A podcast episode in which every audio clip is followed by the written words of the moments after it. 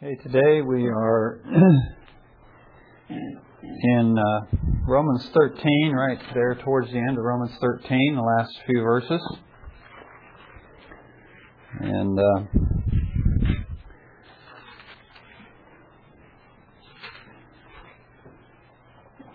last week we were looking at verses uh, 8 through 10. And uh, today I'd like to pick it up with verse 11 to the end of the chapter. Um, let's just begin reading in verse 8 and read down through verse 14 and and uh, then do a little bit of review and proceed. He says in verse 8, "Oh, nothing to anyone except to love one another, for he who loves his neighbor has fulfilled the law. For this you shall love, or you shall not commit adultery, you shall not murder, you shall not steal, you shall not covet. And if there's any other commandment, it is summed up in this saying, you shall love your neighbor as yourself. Love does no wrong to a neighbor, therefore love is the fulfillment of the law. Do this, knowing the time, that it is already the hour for you to awaken from sleep, for now salvation is nearer to us than when we believed. The night is almost gone, the day is near. Therefore, let us lay aside the deeds of darkness and put on the armor of light. Let us behave properly as in the day, not in carousing and drunkenness, not in sexual promiscuity and sensuality, not in strife and jealousy, but put on the Lord Jesus Christ and make no provision for the flesh in regard to its lust. Okay? Uh, so last week, verses 8 through 10, what do you recall that we talked about last week?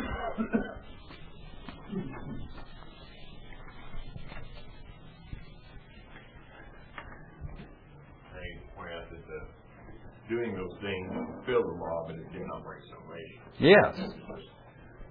You can do these things. Okay. Okay. That Paul is not confused here when he's talking about fulfilling the law. He's not contradicting what he said earlier about being freed from the law. Being freed from the law has to do with being freed from the curse of the law, being freed from the obligation to keep the law in order to be saved. That's what we've been freed from. But we've certainly not been free from our obligation and our responsibility to be obedient to God and to walk in righteousness. And the key here in these verses is we discover that the way we do that, rather than being preoccupied necessarily with a whole list of of things that we have to constantly keep in mind, if we just apply the principle of loving our neighbor as ourselves, uh, then we will go a long way in fulfilling uh, the requirements of the law. What else?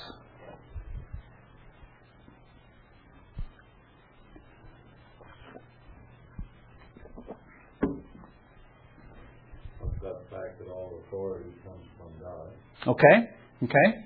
Uh, we had talked about that in the weeks before that all authority comes from God. It's and it's uh, it's instituted by God, and and uh, so we have a uh, an obligation and a responsibility to regard that and think highly regarding authority. What else? We touched on whether or not this ode on anything uh, applies to us getting ourselves into debt. Okay, okay. We talked about finance. Is he is he prohibiting there completely the borrowing of money at all? Uh, uh, you know, of uh, taking out a mortgage on a house or something like that, and and uh, and the general consensus of the commentators, and and I tend to agree with them, is that he's not prohibiting the uh, at all the idea of borrowing money, uh, but that the idea is you never want to be in a position where you're not where you are not fulfilling your obligations and your responsibilities to people. Okay, uh, and we went into that in some depth, so that's a very brief summary of what we talked about on that. Now we talked about to back that up one of the reasons that we didn't think we weren't ever supposed to go also guidelines for. Yes, yeah, the scriptures give guidelines in several places about lending money. And uh, so the implication is there is that if you're if you're lending if you if it's okay to lend money under very careful circumstances, then uh, obviously uh, you wouldn't be wanting to vet somebody in doing evil. So uh, that would seem to imply that the Lord does not prohibit the idea of borrowing money, although He does give us in Scripture a number of cautions regarding that. So, okay. What else? Remember, we talked some about that. Actually, Paul here is quoting uh, from Jesus and from the Old Testament when he says, You shall love your neighbor as yourself. And we talked about that a little bit. What did we say about that? Okay, okay. Nobody ever hates themselves, okay? It's, so uh, some people have really turned this passage on its head and said, well, you need to learn to love yourself before you can love others. That, of course, is not at all what the passage is saying. And the scriptures operate on the assumption that we all love ourselves. And we talked some about the subject of the issue of low self-esteem and, and uh, what are some of the things we said about low self-esteem.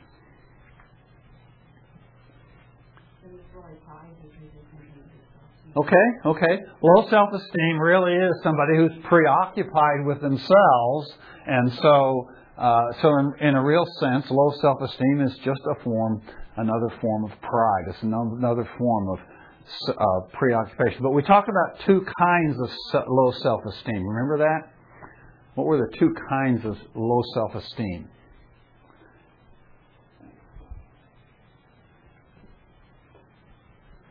We're going to go back and do last week's lesson again here. Remember, we talked about warranted low self esteem and unwarranted low self esteem, right? What would be warranted low self esteem? That when you know you're not real good at something. Well, that's part of it. Just re- recognizing that we're finite, recognizing that we're limited. We're all limited in most areas.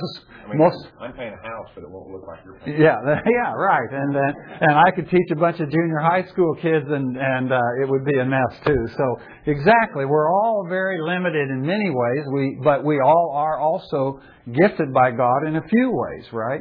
So, uh, so uh, there is warranted low self-esteem when I recognize that I'd make a lousy junior high school teacher. Okay, uh, but uh, uh, but also we there's warranted low self-esteem in recognizing that we're sinners, that we've violated God's uh, law, that we're that we were enemies of God, et cetera, et cetera.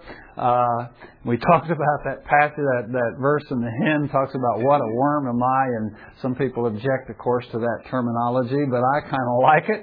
Came across it again, incidentally, sometime this week in some reading I was doing. Uh, some theologian or something was using the term, I forget now, but it's just that sense that before God that I stood condemned, etc. Now, Jim raised the point, of course, that we are no, as Christians, we're no longer in that position, and I promised that I'd get to that and address that some last week, and I didn't. And he came up after class and he says, "You didn't address that." And I'm going, "Yeah, I know, I didn't. I lied." But uh, so we never got to that. But in reality, of course, now that we're Christians, we we stand in a in a new relationship with God, and we're not in that situation of being condemned, etc.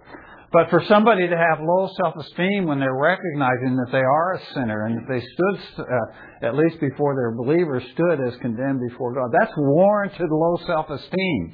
You know, we ought to think lowly of ourselves in some of these areas. Okay. Pardon? Or being humble. Or being humble. Yes, just just bona fide humility. But then there's unwarranted low self-esteem, and unwarranted low self-esteem is is is that is that attitude towards myself that thinks that I'm worthless, that I'm insignificant. And the fact is, I am not worthless. Christ shed his blood for me.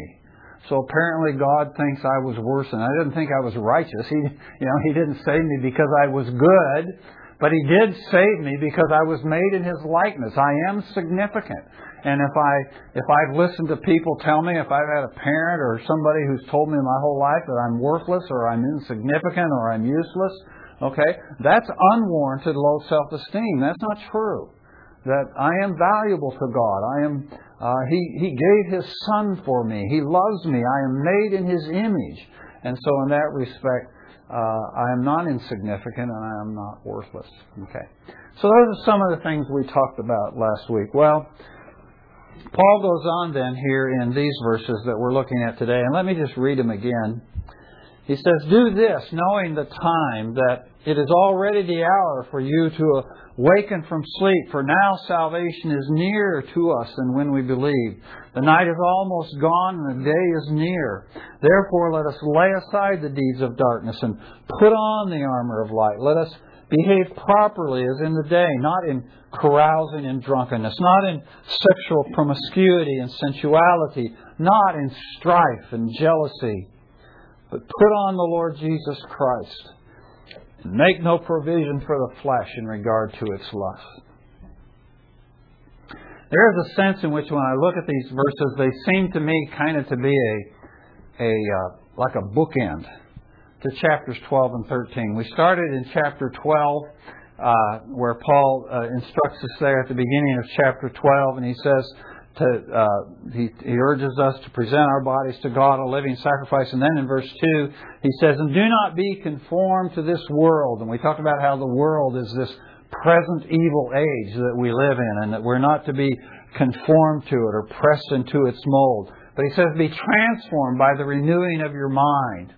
And, and then as we proceed down through chapter 12 and chapter 13, Paul just goes through a whole list of of areas in, in, in which we are to behave as ones whose minds have been transformed and who are not conformed to the world. And so he talks about all kinds of things, uh, everything from loving our neighbor to submitting to authority. And he just, he just goes through a whole list of things through chapters 12 and 13. And then we get to the end of 13 and he, and he talks about this night and day thing and he talks about not sleeping and being awake, etc. And in some sense, it's really the same idea that he was talking about in 12, 1 and 2. Because in 12, 1, he tells us not to be conformed to this world. And then in 13, uh, there at the end, in the verses we're looking at today, he's talking about not being asleep, realizing it's not the nighttime. The point is, this age, this present age, when he's talking about the nighttime there, he's, he's referring to this, again, this idea of the world, the present age that we live in, this present evil age. And he doesn't want us living and thinking in terms of this present evil age. And so, in one sense, it's the same idea of not being conformed to the world that he talked about in chapter 12, verse 2. And then he, and then he tells us to lay aside the evil deeds of darkness. And ultimately, as he gets down there to verse 14, he says to put on Christ. And putting on Christ is very similar to that idea of, uh, that he that he talked about there in 12:2 about having our minds renewed. So, in one sense, I kind of look at these verses at the end of 13 as kind of the uh, the bookends matching 12, 1 and 2, and then 11, or excuse me, 13, 11 through 14. They're kind of the bookends to this whole two chapter section on Christian ethics and the Christian life and how we're to live as Christians. So it's kind of it kind of sets them apart. And then in chapter 14, he's going to go on uh, again, of course, dealing with Christian ethics, but he's going to start dealing with the issue of how we think about other Christians in the church. In particular, particularly, uh, he's going to talk about Uh, the issue of of those who are weak in faith and those who are strong in faith and how we look at one another and that sort of thing. And so he's going to start dealing with some issues of Christian unity in chapter 14. So it's a it's still in the area of Christian ethics and Christian behavior, but it really is kind of a change of theme. So so I look at, at these verses that we're looking at today as kind of tying up chapters 12 and 13. Now, what's interesting as I read these verses, I wouldn't normally think of these verses as evangelistic verses. they're not the kind of they're not the kind of verses that you would typically go to if you were wanting to share the gospel with people. You know, they have people have different ways of sharing the gospel and witnessing to people, and sometimes they have different illustrations they use or different verses they like to go. And probably you're familiar with what's called the Roman Road, where you take people through a number of key verses in the book of Romans if you're wanting to share the gospel with them. Or there's the the so-called bridge illustration that I learned many, many years ago uh, on the island Okinawa as I was learning to share the gospel. And, uh, and so there are various ways of sharing the gospel and various passages we use, but this is not a passage that would normally pop in my mind. But this is actually a passage that played a role in one of the greatest conversions in the history of the church. Back in the summer of 386 AD, there was a young man by uh, about the age of 30 years of age or so, very educated uh, individual, and he was um, uh, he was just very licentious, very he was just he was just sold into slavery to sexual sin, etc. He just and he was just living it up. He was kind of the epitome of what Paul talks about here: carousing and drunkenness and sexual promiscuity and sensuality. This guy was kind of the epitome of it, and. Uh, he, he was living at the time in Milan, Italy. He had a mother who was a very devout believer, and she was praying for her, for him, just uh, intensely praying for him and for his salvation. Her heart, of course, was broken by the way he was living his life. And uh, and uh, this guy's name was Augustine, and uh, and his uh, his mother at one point encouraged him to go and listen to a preacher by the name of Ambrose, Saint Ambrose. And Ambrose was a preacher in Milan, and he was renowned for his eloquence and for his oratory. Uh, he was uh, very, very popular for these reasons because he was so so good at what he did. And so Augustine, being a very educated man, was was uh, was very interested in uh, in hearing Ambrose, not because he wanted to hear what Ambrose had to say, but he wanted to hear how he said it. And so he started going and listening to Ambrose because he wanted to watch him uh, as he preached and, and, and understand how he communicated and those sorts of things. But of course, as that happened, he fell under the conviction of the Holy Spirit. And God began to deal with him and convict him of his sin.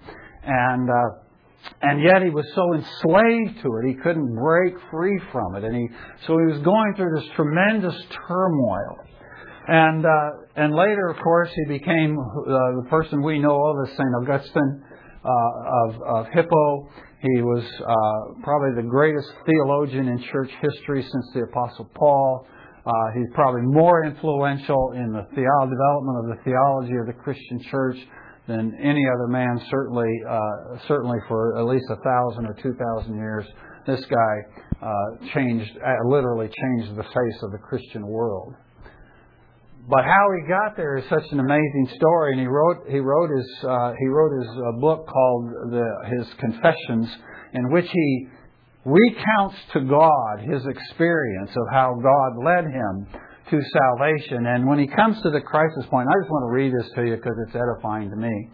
He says, uh, he says, then as this vehement quarrel, which I waged with my soul in the chamber of my heart, was raging inside my inner dwelling, agitated both in mind and countenance, I seized upon Alypius and exclaimed, What is the matter with us? What is this? What did you hear? The uninstructed start up and take heaven, and we, with all our learning but so little heart, see where we wallow in flesh and blood.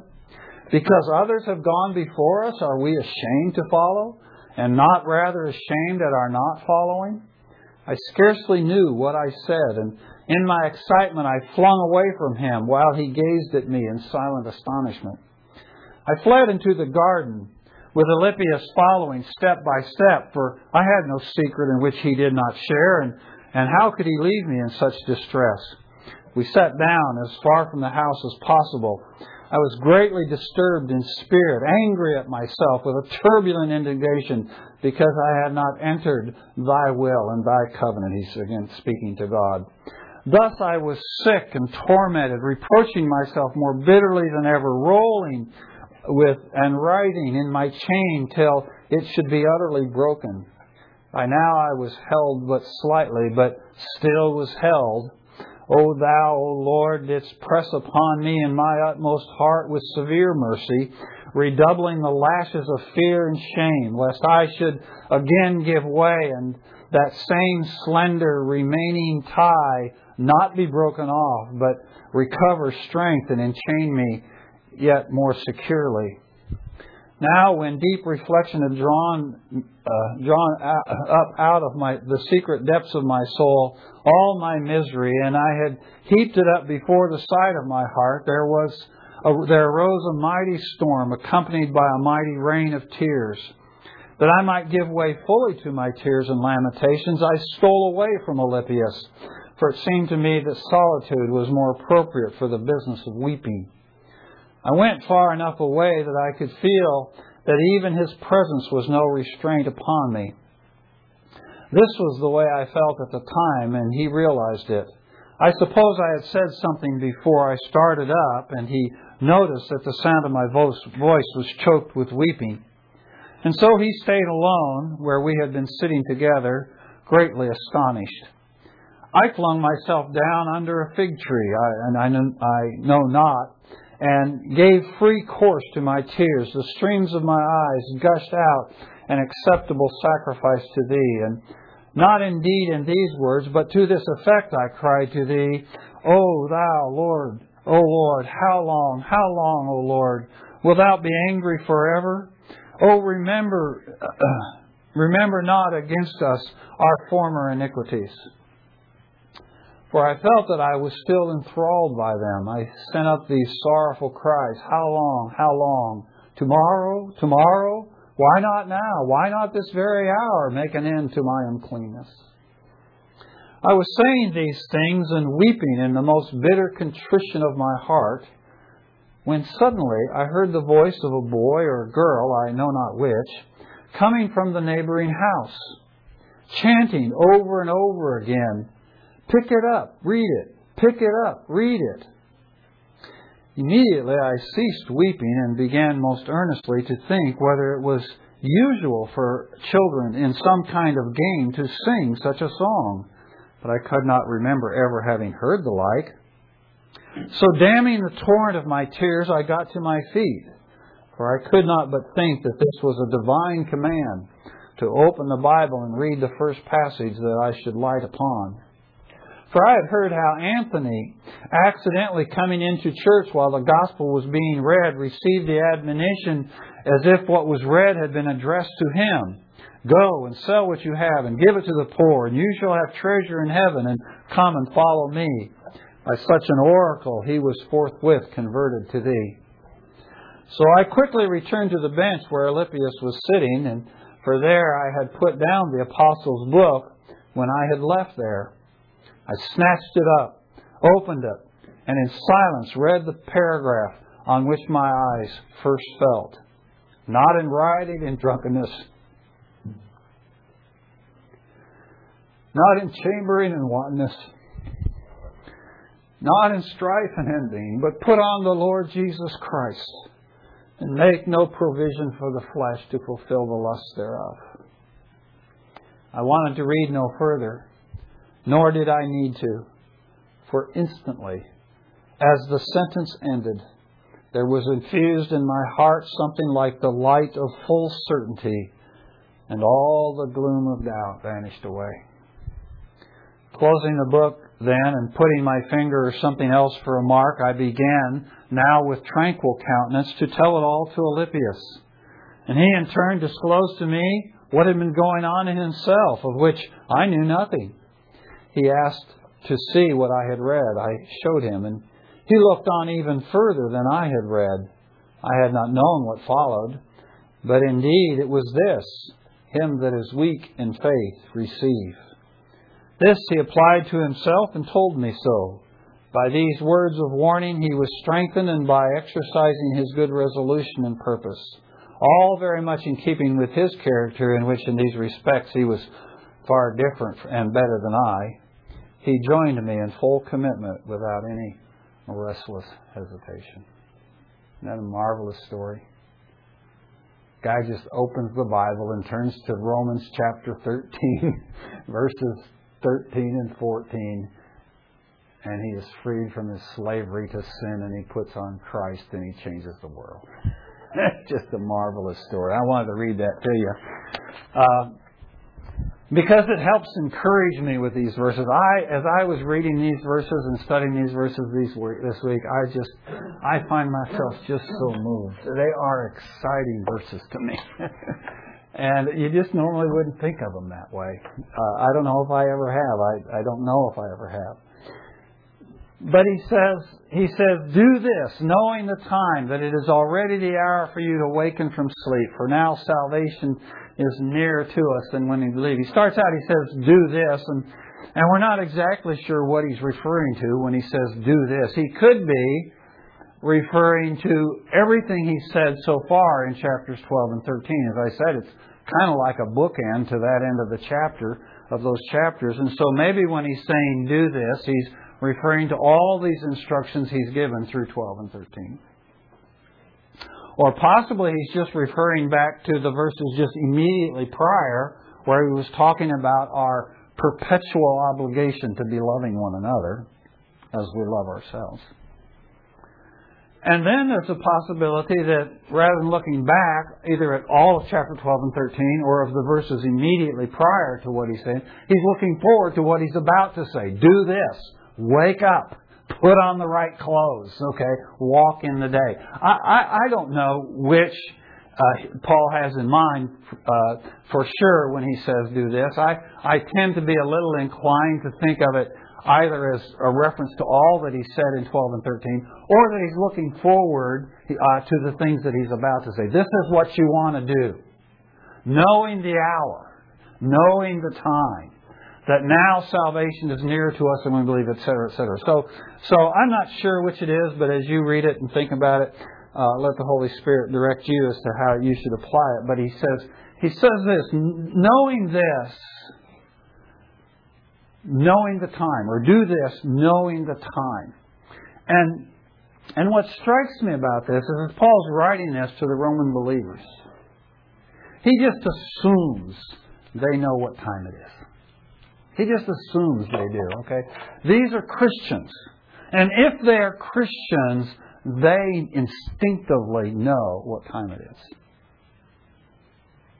You know, I, now, now of course he's writing them and he's reminding them and he's telling them how they ought to behave in view of this information. So it's not that we as believers don't at times need to be reminded what time it is.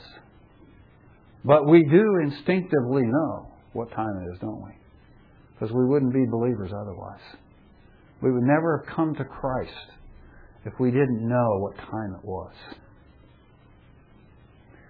And he says, he says, you know, you know what time it is. And He's going, to, he's going to describe, and he uses these metaphors. He uses the metaphor of night and day, and he uses the metaphor of sleeping and awake. Okay? And these, are, of course, common metaphors in Scripture. The metaphor of night and day is oftentimes used in Scripture to the night referring to, as we said, this present evil age. This is the evil age that we live in. Even if we're believers, we live in this world, and we're living in this evil age, and this is the this is the nighttime, okay? And the night is usually associated with with that time in which a lot of evil stuff goes on. Do you ever notice that in movies, when you're watching movies, that oftentimes the really bad stuff it's pictured as going on at night, isn't it? And the reason is is because somehow we, in some perverted way, think that when it's night, when it's dark, our sin is not obvious, that it's not seen and it's not known. And so in one place the scripture says, men love darkness rather than light because their deeds are evil. We, we like to think that our sin is hidden and concealed. And when we think that we're not being watched, when we think that God's not watching or people are not watching, then we feel a little bit easier indulging the flesh, don't we? We feel a little bit easier sinning when we think that nobody's looking or when we think that God's not watching it. So we have this metaphor of the night, and then we have the metaphor of the day. And in Scripture, the metaphor of the day is the metaphor uh, typically of the new age. Remember back in Romans 12, 1 and 2, we talked about the old age, the world, that which was passing away, and the new age that's coming, and we're to live as if we are in the new age. We've talked about that in these passages, okay? And so the day is the the day in this metaphor is the new age. It's the dawning age. It's the kingdom of God. And we'll talk more about the kingdom of God in just a minute and how the scripture talks about the kingdom of God. But we have the kingdom of God coming in. And and in reality, as we'll see in a minute, these, these two ages overlap one another, okay? And hence some confusion in our minds. But, so we have this metaphor of the night and the day, and then we have the metaphor of the sleeping and the being awake, okay? And, and there again, the idea of sleeping is the idea of lethargy. It's the idea of indifference to sin. Okay. So, so the tendency is for us to be asleep, to be indifferent to sin, to be careless about sin in our lives when we are living in the dark age, when we're living in the present evil age. It's easy for us to be asleep, to not be paying attention. Uh, we remember the, the gospel stories where Jesus in, in the gospels is teaching and he, and he warns against against being asleep and not being ready for the coming of the king, etc., etc., etc. So sleep represents that state of spiritual indifference and lethargy and sinfulness. Okay. And, and then we have awakeness, which is, which is the condition of the, of the believer. It's the condition of the person who is walking before God, walking in communion and walking in fellowship with God and walking in the light, as First John says. Okay? So these are the metaphors that, that Paul is employing here as he, as he shares these things with us. And he tells us, he says, now we know what time it is. Because we know, he says, that now, there in verse 11, now salvation is nearer to us than when we believed. I, I remember very vividly when I was, uh, I mentioned Okinawa earlier, when I was on Okinawa, of course this is many years ago now, I was on Okinawa, I was, I was in my late teens or early 20s, of course, I was in the service. And, uh, and, uh, and I was in fellowship with some believers there on the island. And and I remember uh, I'm I'm usually not a guy who's really big on New Year's Eve, New Year's Day stuff. You know, it's just to me it's another day tends to be. But I remember particularly these a couple years that I was there on Okinawa. The first New Year's Eve came around, and God just impressed on me as as I was reading and praying that evening. It just impressed on me this next year could be the year Christ could come back this next year. And I just remember being so excited. You know, I didn't assume he did or what, uh, that he was or anything. I didn't set a date or anything. I was just impressed by this next year it could happen. Well, it didn't, of course, as we all know. And and so the next Christ, the next New Year's Eve, I, it was the same thing. It was I just impressed. You know, it could be this next year. Live you know, live this year like this year Christ could come. Well, that was 45 years ago, folks. Or more, more than 45 years ago. And he hadn't come.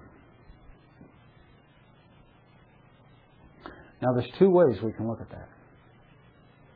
Right? I can go, and this is this is this is kind of what we default to. Okay, I can go well. He hadn't come, and he hadn't come, and he hadn't come, and he hadn't come, so he's probably not coming this year.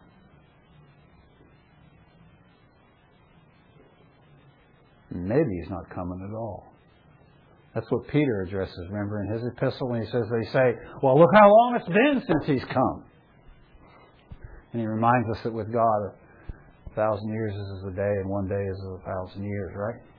So one thing, one one thing we can do with this apparent delay in Christ's coming is we can go, well, I guess I can go slack.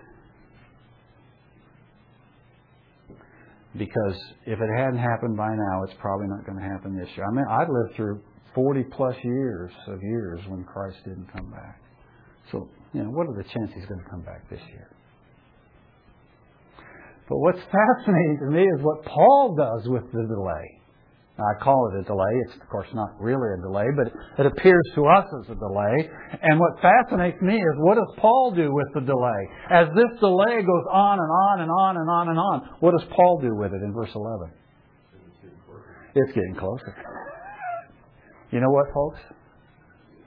Christ's return is 45 years nearer than it was those evenings on Okinawa when I sat there and thought it could be this year. It's nearer to you than the day you believed. Some of you, when you were first saved or in your early years with Christ, you remember thinking about and anticipating the coming of Christ and what a glorious thing that would be. But as the years go on and the mundaneness of life sets in, we start getting careless, don't we? And we start getting indifferent to the Lord's return. And Paul's going, no, that's not the way to think. The way to think is to realize it's nearer now. We're closer to it. You don't do this with anything else. You know, if you've got a great vacation plan for next summer, the nearer it gets, you don't get more indifferent to it. You get more excited about it. You get busy with it. You know, I have a daughter-in-law who's who's pregnant, and, here in, in a few weeks she's going to have a baby. As that baby gets closer, you know, they're buying a house. You know, she's getting pretty urgent about getting that house in shape. You know, her husband's working day and night trying to get that house painted up and ready for him, right? Because it's getting nearer. So why do we do this with the return of Christ when we don't do this with anything else in our lives? The closer something gets, the more excited we get about it. And the closer we get, the longer we go without Christ coming back, the closer we are. We are near now than the day we believe. Was Paul mistaken? Because he says in the next verse, he says the he says the night is almost gone and the day is near. That was 2,000 years ago, folks. And so some people read this passage and they think, well, you know, you, you got you know, you got to just give, you got to give the, the apostles a little bit of rope here because, because you know they really didn't understand. They didn't know how long it was going to be. So they thought it was going but they were just simply mistaken. Let me tell you what the apostles knew. One, they knew Christ was coming back. Two, they knew that nobody knew the day or the hour. Three, they knew that the world had to be evangelized before Christ returned. Now, we have a lot of reasons to do evangelism, hmm. but I can't think of one better than that. the sooner we get this job done. So they knew the world had to be evangelized. Secondly, we know, our, our, our, another point is in Romans chapter 11, as we saw when we were studying Romans 11, we knew that there was going to, the, the apostles knew there was going to be a restoration of Israel. And fourthly, or fifthly, or wherever I am in my little list here, they knew there would be a great apostasy. These are all things the apostles knew. So when they talked about the imminent return of Christ, they were not unaware that there were some big things that had to happen. But they, did, they weren't so presumptuous as to assume that they knew when these things were going to happen. But what they did know is that even aware that the world needed to be evangelized, that Israel needed to be restored, and that a great apostasy was going to happen, even with that, they knew that when Jesus walked the earth, He said, You better be alert, because it's going to happen at a time when you do not think it will.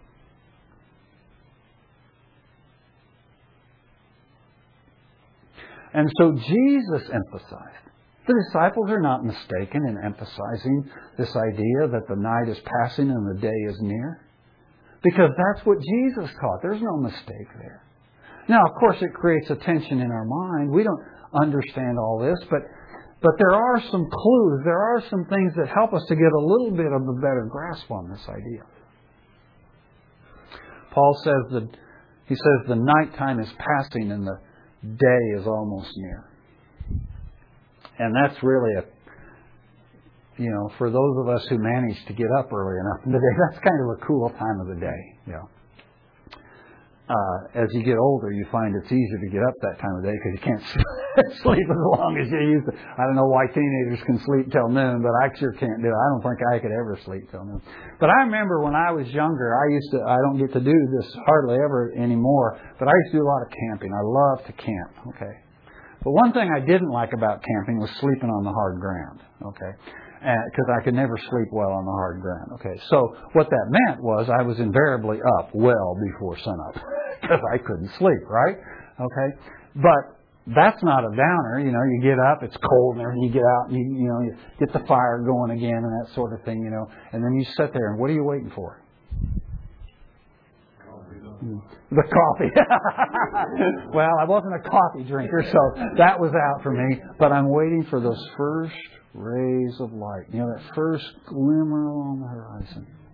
I remember when I came back from Okinawa, and I was uh, uh, I uh, I borrowed my mother's car. Flew to Colorado Springs, where my parents lived. I borrowed my mother's car. I had a friend with me who was coming back from Okinawa. He was still in the service, and he had been assigned. Uh, he had been assigned to uh, to an Air Force installation up near Rapid City, South Dakota. So. Uh, so we got my mother's car and I drove him up and left him in Rapid City. And I wanted to go out to Indiana uh, I was going to be going to school in the fall in Indiana. This was in the spring. I was going to be going to school in fall at Indiana University, and so I wanted to go out and see the campus and that sort of thing. I'd never seen it before, and uh, and so I'm driving across South Dakota and Illinois. So I don't remember where I was, but you know, I was one of those idiots, you know, uh, when like young people are, when you think you, you just got to get there, you know, and so you drive through the day, through the night. You never stop and sleep, that type of thing, you know. Uh, maybe none of you were crazy like that, but I was, you know. So you're you're doing this thing, you know, as you're driving down the road trying to stay awake. Please, please don't ever do that, you know. But but I used to do that when I was younger. And so I'm driving across somewhere in the Midwest, I don't know, South Dakota, Illinois, somewhere. And I'm driving through the night and I'm trying to get to Indiana. And I am just doing this and I'm just falling, you know, I'm just not, you know, I'm just trying so, and it's just so, why do you do that? You know, why don't you stop and park and sleep for an hour? I, I don't know. But anyway, so I'm doing this. And, and it's getting later and later and later, you know, it's getting four o'clock and five o'clock in the morning and I'm just getting so tired. And then that light begins to come up on the horizon. I'll never forget this. That light comes, and the, the sky starts to fill with light, and I just woke up. I was just as alert as I could be. Because the sky was now full of light. I think about that when I think of the verse in Proverbs where he says, The path of the righteous is like the light of dawn, which grows brighter and brighter until the full day.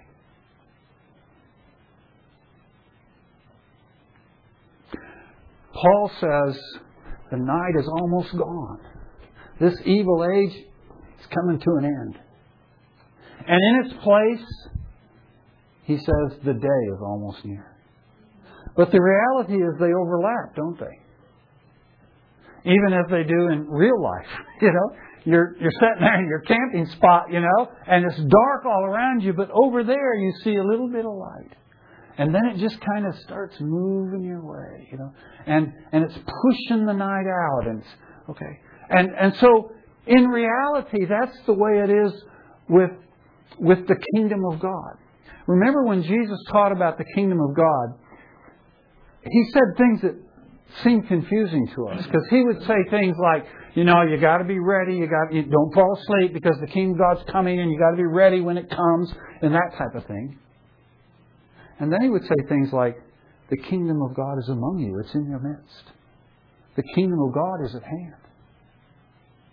And so we discover that the biblical teaching of the kingdom of God is there's a kingdom of God that is future and there's a kingdom of God that is present. Now, the kingdom of God is the rule of Christ. And so the kingdom of God is present with us already to the degree that the king, that Christ is ruling in our hearts. And there's a whole group of people all over the world in whom Christ is already ruling. We call it the church. It's those people in whom Christ is already ruling, and to that degree, the kingdom of God, the day is already here. So here we are, we're the church, and we're living in this dark, dark, dark world, aren't we? It's a very dark world. But we are the day. we are those first rays of sunlight that's shining into the world. Man, is that not an admonition to us to live out the Christian life when we realize we're the only light they got? And we are the promise. we're the down payment of the day that is coming. The night, he says, is passing away, and the day is near, and it's already shining. It's already beginning to show those first rays of light. And those first rays of light are being manifest in the lives of men and women in whom Christ rules. And so he says, put off the deeds of darkness and put on the armor of light, he says there in verse 12. You see, there's there's there's clothing, there's attire, etc., that's appropriate for the night and for sleeping. And then there's clothing that's appropriate for the day and for walking around in the light. And I am really thankful this morning that all of you who are here, before you came to church today, put off the clothing of the night. You know, sometimes you go to Walmart, you see some people that don't have that discernment. and they show up in Walmart in their pajamas, you know. Okay. Uh, that's just not proper. That's the clothing of the night. That's the clothing of sleeping.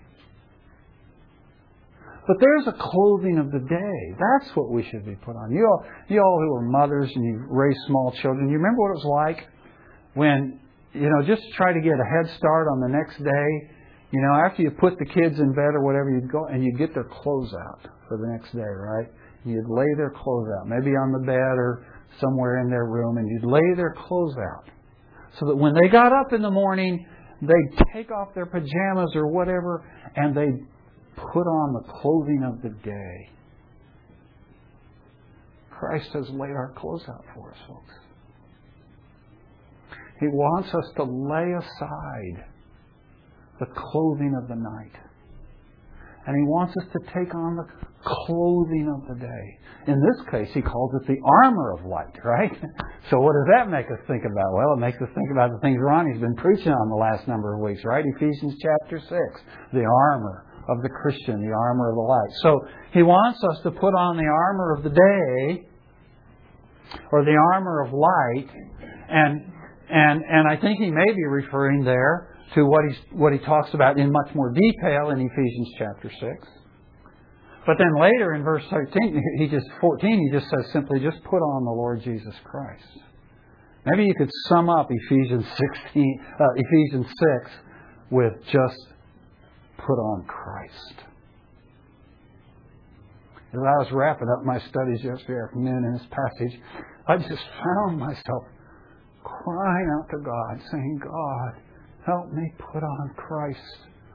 Put on Christ. Put on Christ. That's the clothing that we who live in the light, we who are of the age to come, we are of the new age, this is the clothing we are to wear, not the clothing of the night. And then he says in verse 13, he says, he, he says, behave properly. Okay? Folks, it's just not proper to walk around in the clothing of night and the clothing of sleep. It's just not proper. Well, what is the clothing of the night? What are the deeds of darkness? Well, he tells us some. It's not an exhaustive list by any means in verse 13, but he just gives us a clue. He says, not in carousing and drunkenness, not in sexual promiscuity and sensuality, not in strife and jealousy. A very brief list, of course. We'd get a more comprehensive list if we went to Galatians chapter 5, where he talks about the deeds of the flesh, and it's much more comprehensive list there where he talks to us about what how the flesh lives when it is indifferent to the light. How the flesh lives when it thinks it's in the darkness. How we live when, when we become lazy and spiritually lazy and spiritually indifferent.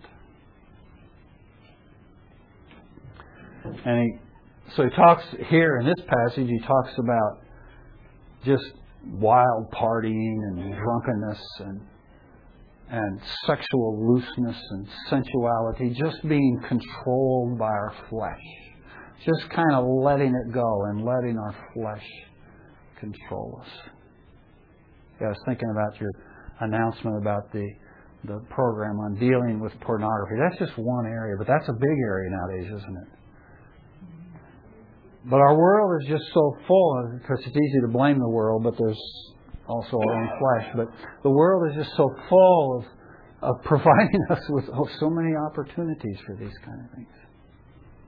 But I was thinking as I was looking at this list of carousing and drunkenness and sexual promiscuity and sensuality and strife and and jealousy, and I was thinking how these things are those first four are kind of things that in the church, you know, we're pretty down on those things. But how oftentimes are we tolerant of strife and jealousy? You know, we don't, you know, we don't let it show big time usually, but sometimes we do even in the church let it show. But we just allow there to be harbored in our hearts attitudes of strife towards other people. That's what he's going to do with chapter 14 about strife between Christians. And and so we we, we tolerate that. We, we let it slide because we think it's hidden. But it's not hidden to God. And it's a manifestation of the night. It's the clothing of the night. Are you walking around with strife in your heart? Are you walking around with jealousy in your heart? It, folks, it's like going to Walmart in your PJs. Only worse. Because you, you are the light of the world. You are the only way the world can see the coming kingdom at this point. You're the overlap. And unless the world sees you, it does not see the kingdom of God. And so if we tolerate these things in our lives, how is the world to know what the kingdom of God will be like? How is it to want what the kingdom of the world, what the kingdom of God will be like. So he says, we're going to lay aside these things, he says, and we are going to, he says, we're going to put on the Lord Jesus Christ. Now, it's interesting that he uses that term because because in another place in Galatians he tells us we've already done this. We put on Christ. When we were saved, we put on Christ. Okay. So there's one sense in which we have already put on Christ. But there's another sense in which in our daily lives we need to be putting Christ on. When we get up in the morning, the clothing that He has so kindly, affectionately laid out for us to put on is His own Son, the Lord Jesus Christ. And so, by the grace of God, may you and I lay aside the attitudes, the actions, the indifference, the lethargy of the night. And may we put on Christ. And he says, make no provision for the flesh in regard to its lusts. Sometimes I wonder, why am I so prone to the lust of the flesh? And then I realize how often I make provision for it. I just make allowances for it. I, I, I make sure I've got room for it. And he says, don't, don't make provision for the flesh. You know, don't make room for those attitudes of jealousy, those attitudes of strife, those attitudes of pride, those lustful thoughts, lustful images. Just don't, just don't make any room for it.